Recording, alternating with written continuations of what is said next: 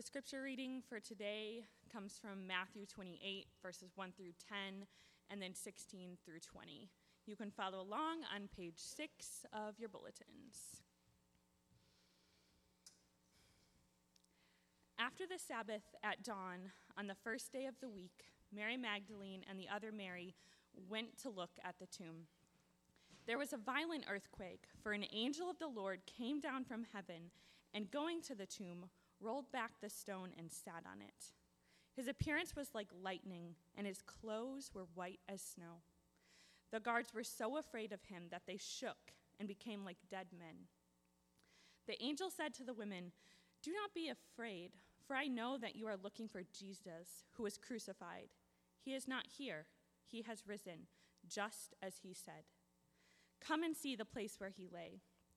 Then go quickly and tell his disciples, He has risen from the dead and is going ahead of you into Galilee.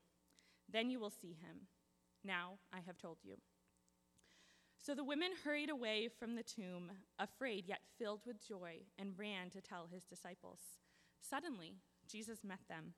Greetings, he said. They came to him, clasped his feet, and worshiped him. Then Jesus said to them, Do not be afraid. Go and tell my brothers to go to Galilee. There they will see me. Then the eleven disciples went to Galilee, to the mountain where Jesus had told them to go. When he saw them, they worshiped him, but some doubted. Then Jesus came to them and said, All authority in heaven and on earth has been given to me. Therefore, go and make disciples of all nations baptizing them in the name of the Father, and of the Son, and of the Holy Spirit, and teaching them to obey everything I have commanded you. And surely I am with you always to the very end of the age.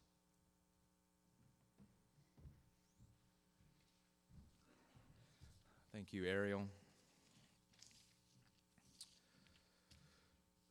Well, today we are finishing up our study of the life and the ministry of Jesus as we find it in the book of Matthew. And next week, as Yancey mentioned, we'll begin our uh, remembrance uh, of Advent. And so we'll have a new series on Advent as we turn our attention towards Christmas, the Christmas season. So, one more look at Matthew. And so, first, let's pray. Let's pray. Jesus, we are so glad that you are here. And so we know that we're not wasting our time. We're not just uh, running our own minds. We're not just trying to turn up our own hearts. We're not just trying to change ourselves and by our own strength change this world, but rather we have you. We have your Holy Spirit. We have your word. Help us to believe these things that what we have at our disposal in these moments is nothing less than the very same power that raised you, Jesus, from the dead. And so now raise us also from all the deadness that remains in our heart. this gives us a lot of hope for these next moments because you just might do just about anything. In Jesus' name we pray. Amen. I still replay that moment in my head more times than I care to admit. The very last moments of the very last game of soccer that I played in high school. We were in the playoffs, and it was the quarterfinal game.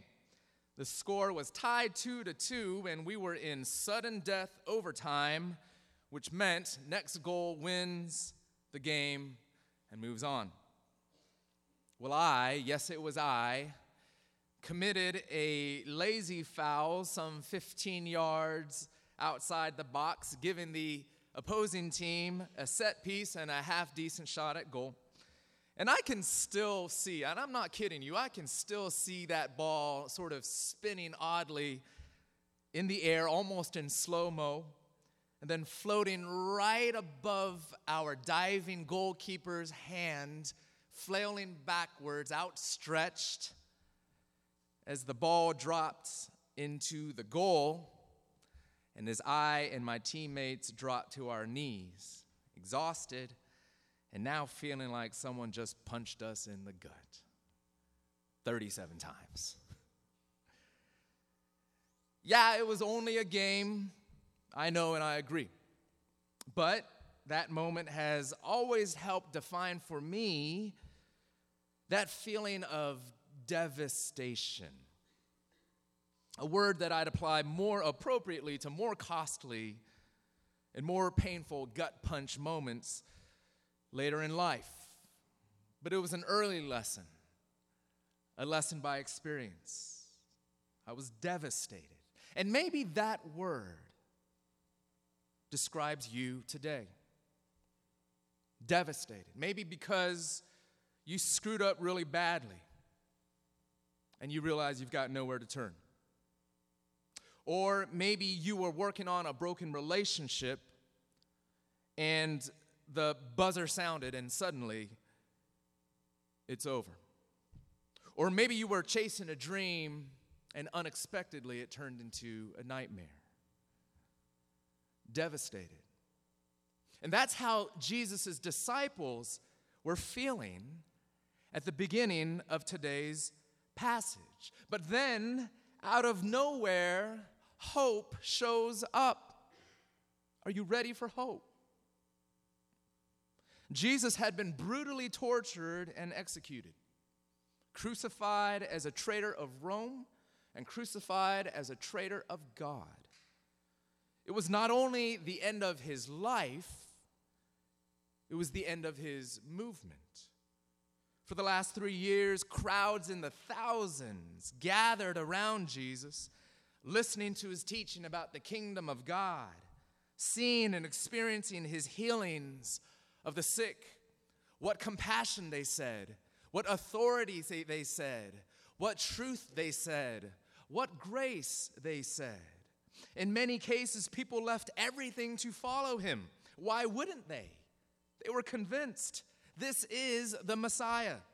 This is the Savior of the world. This is our hope. Nope.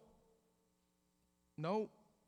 It all came crashing down with violent finality, unmistakably. It was over. Moreover, his disciples had scattered, hiding and hopeless, now down to 11 because hopelessness can kill, you know. Their worlds were turned upside down. Clearly, their master had been cursed by man, and even worse, cursed by God, abandoned by man and abandoned by God. There would be no coming back from this, would there be? There could be no coming back from this except resurrection. Come on, he told you he was coming back from this. Three days forsaken, now suddenly awaken. It's early Sunday, there's an earthquake, an angel, an empty tomb. No Jesus, no body, nobody was ready for the angel's words. He is not here, he has risen. He is not here, he has risen. He's not here till he appeared. And the soul felt its worth. Oh, holy morning. Oh, holy hope. Dearly beloved, Jesus is alive.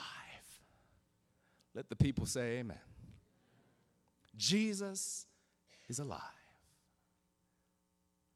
But how does this resurrection give us hope? How does it give us assurance for the future? Well, this passage tells us that Jesus rose from the dead, but it doesn't tell us why. You really need to read other parts of the Bible, the New Testament, to find out that answer. And the answer couldn't be more exciting, more compelling, more fulfilling. Because first, the resurrection is proof of your forgiveness. The resurrection of Jesus is proof that Jesus' death was full and sufficient payment for all your sins. Justice was satisfied. Jesus needed to be dead no longer. It was done, finished. If the cross was the price for our sins, Christ's resurrection was the receipt, proving that your sins were paid in full. If you're not sure if Jesus finished the job, or if you're tempted today to believe that you need to finish it for Him, look at the resurrection. Here's hope, humble confidence for the day of judgment that you will stand forgiven and righteous in the sight of God, guaranteed. That's good news.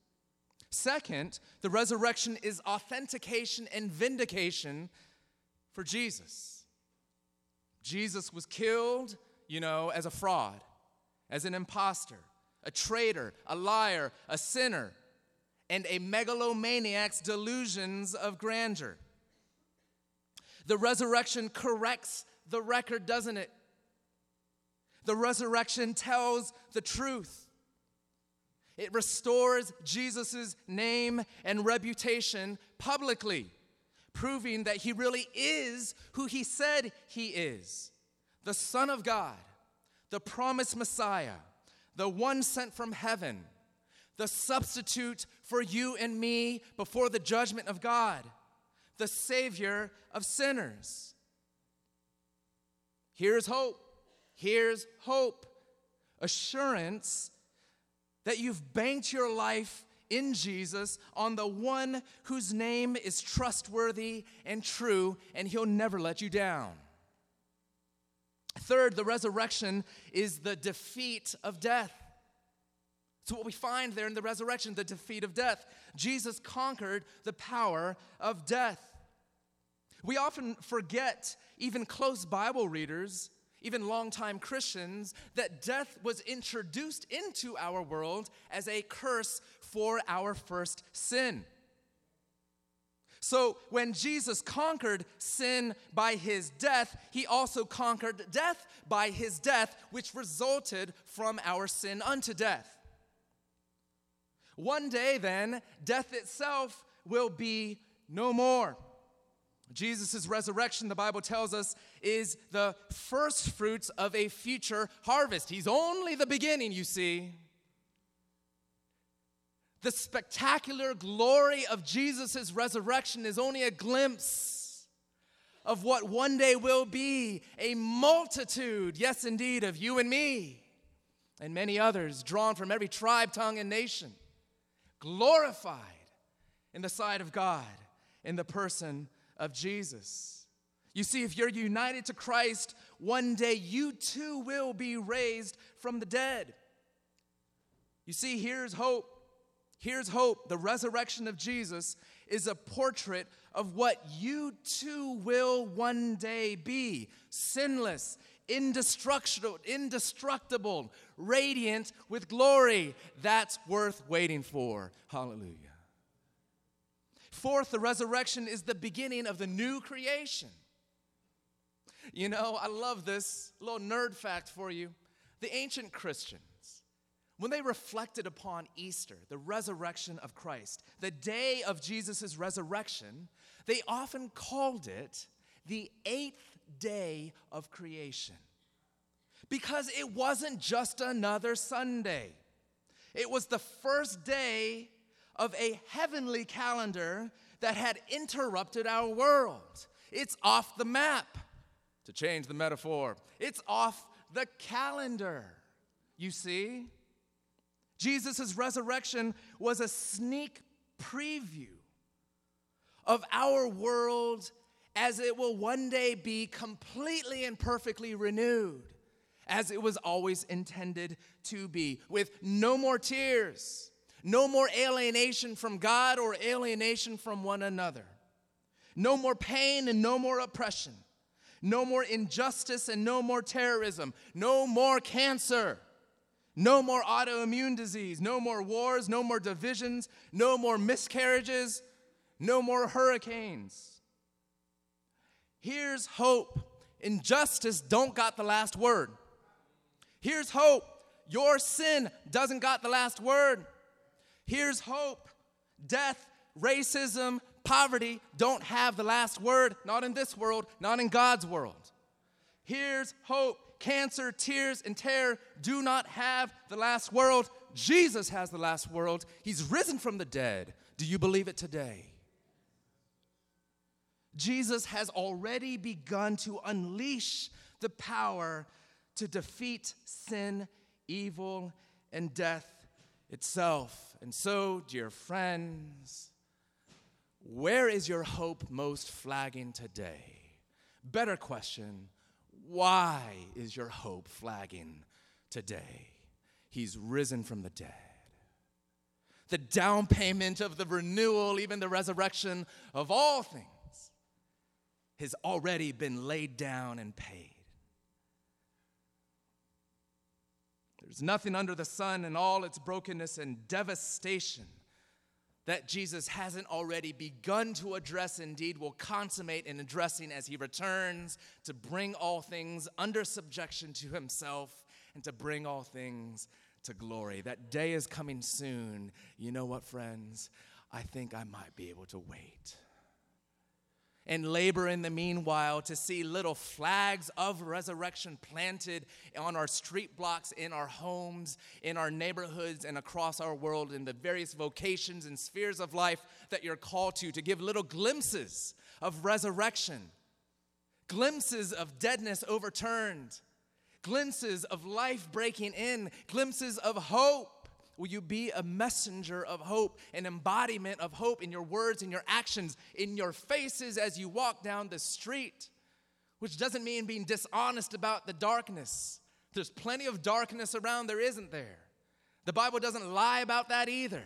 It tells the truth, but here's truth the light's already begun to shine. And darkness has not overcome it. Jesus is the light of the world. Have hope, dear friends.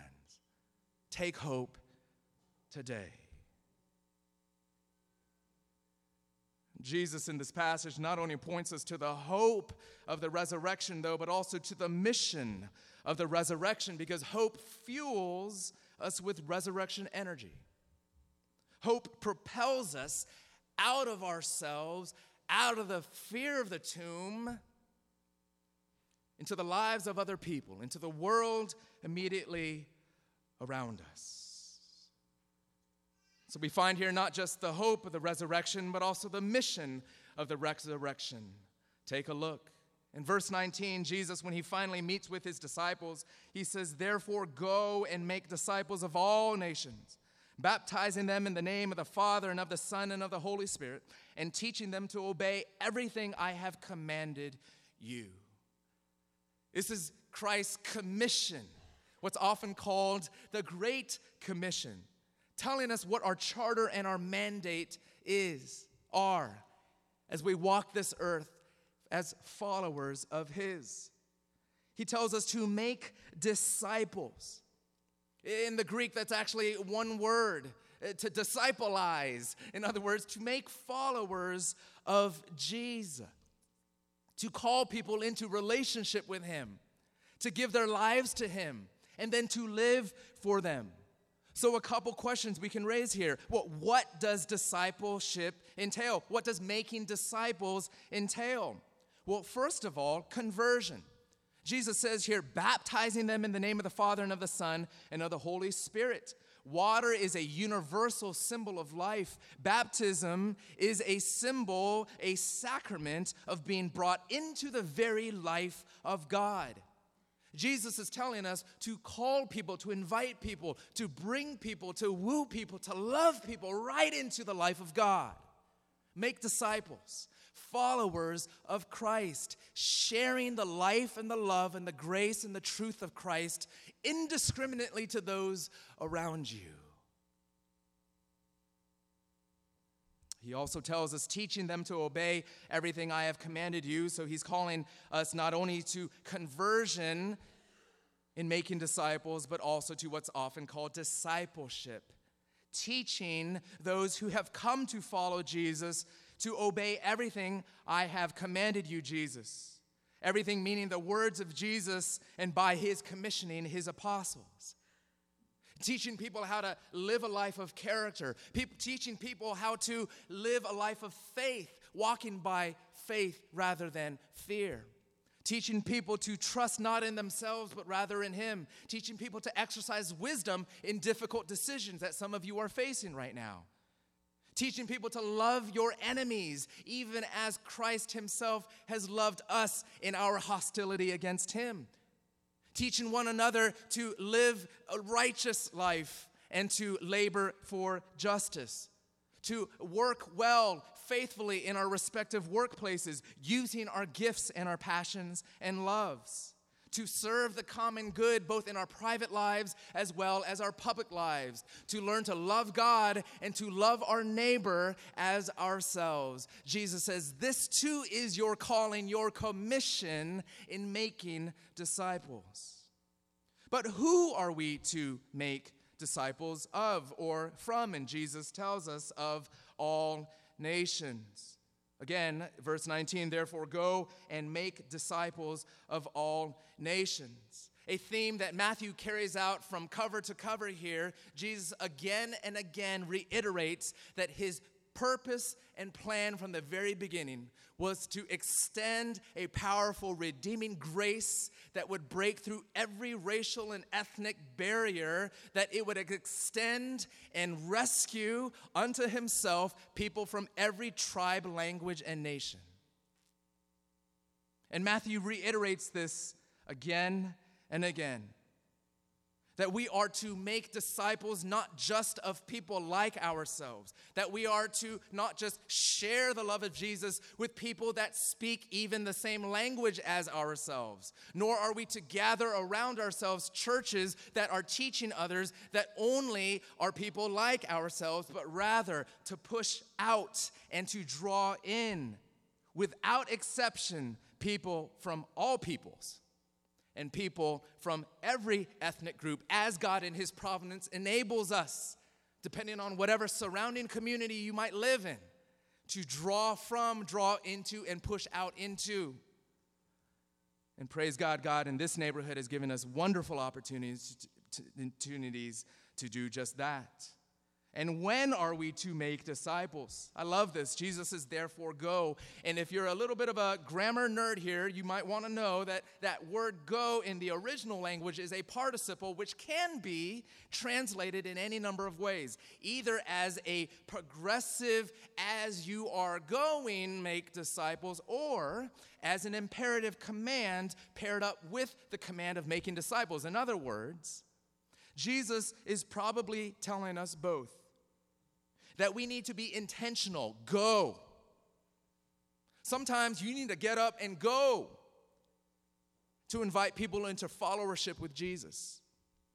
Go to the next cubicle over and build a relationship. Go to a different place of eating and meeting because maybe you'll find someone that's not quite like you that needs to hear the good news of Christ. Go and cross the barriers of oceans in distant lands, in global missions, and especially to communicate to those the love of Christ who otherwise would never hear and have never even heard the name of Jesus. And go crossing the barriers that we find right around us every day of our lives in our own neighborhoods. Because you don't need to cross no ocean to be on mission, right? But you still need to go and to get up with intentionality, even with cost to yourself, which might include various kinds of cost, but it's always the cost of convenience and comfort at least. Go, but also to make disciples as you are going. It's not just intentional, it's also continual.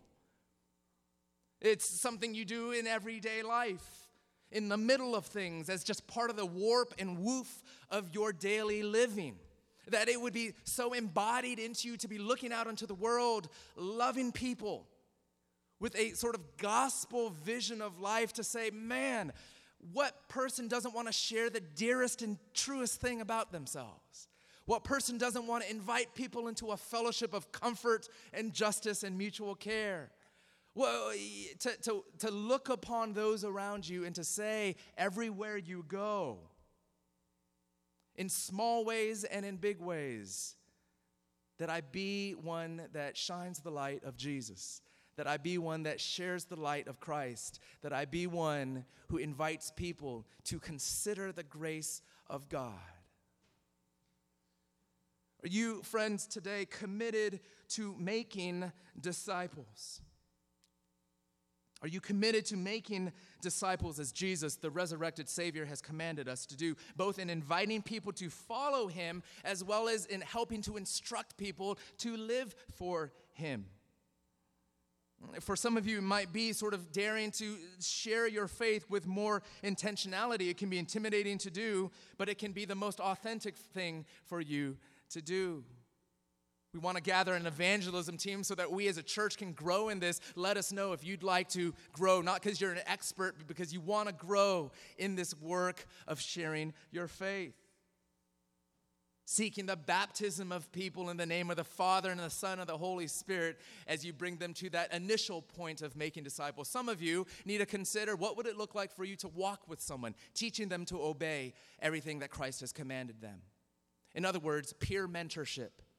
Walking with another person, maybe it means you're jumping in as a neighborhood group leader. Maybe it means you're just being more intentional in talking with one another about your faith and life under God, that you're not processing events of life or trials or challenges just as you naturally would or as the world would, but you're pressing each other into the Word of God and into accountability under the grace of God, loving each other and forgiving each other with authentic relationship. Uh, some of you need to step up and consider actually becoming mentors to other people.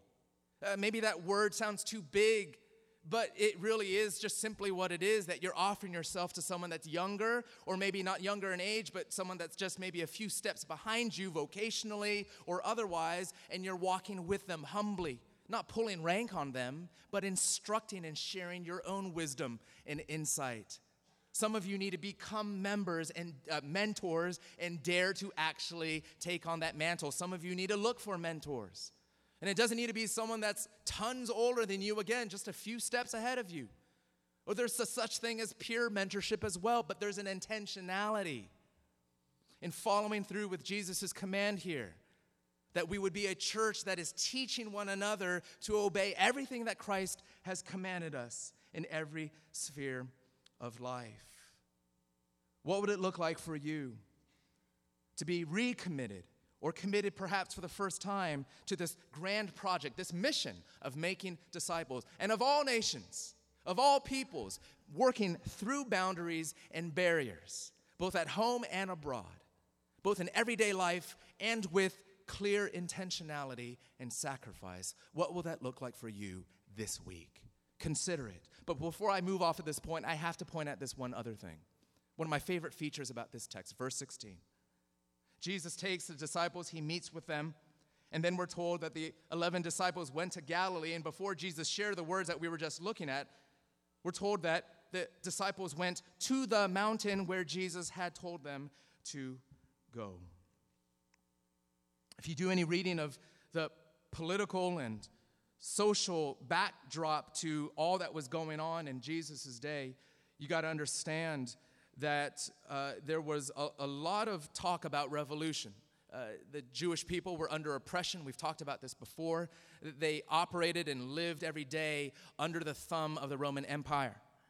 And so, of course, there was always plenty of vigor and interest from some parts of the Jewish community to talk about revolt, to talk about a way out. Where did they go? To the mountain. Revolutionaries went up to the mountains.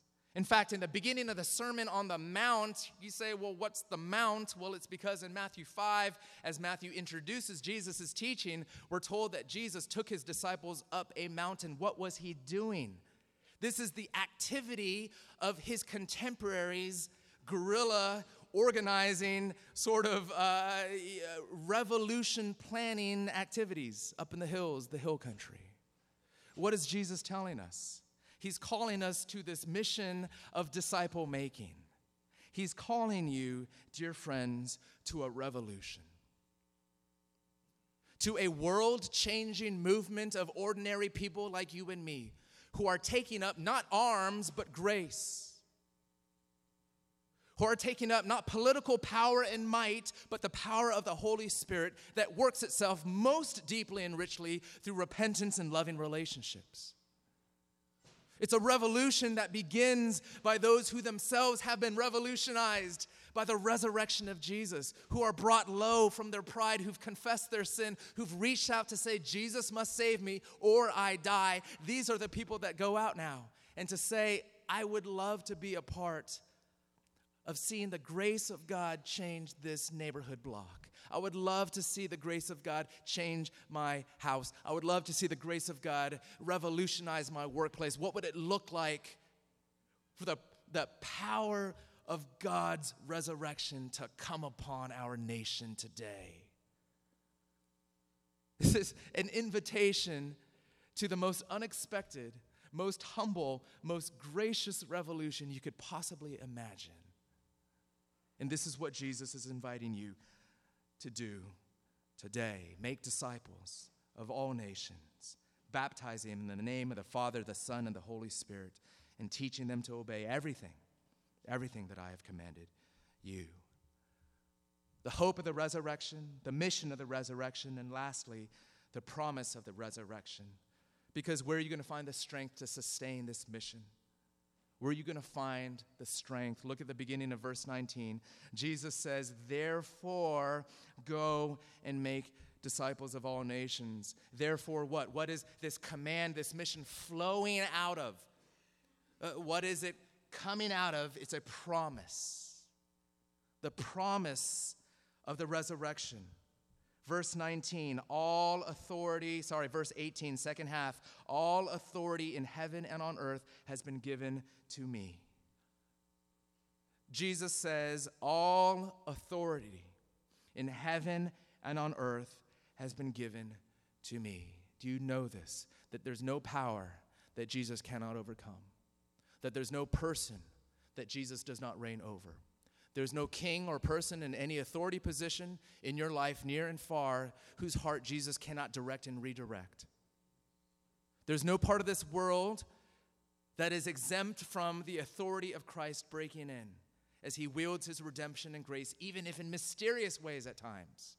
All authority in heaven and on earth has been given to me. In verse 20, at the end of this commission, he says, And surely I am with you always to the very end of the age. I am with you always I am with you always to the very end of the age. He gives us this two pronged, power packed promise of his bigness and his nearness.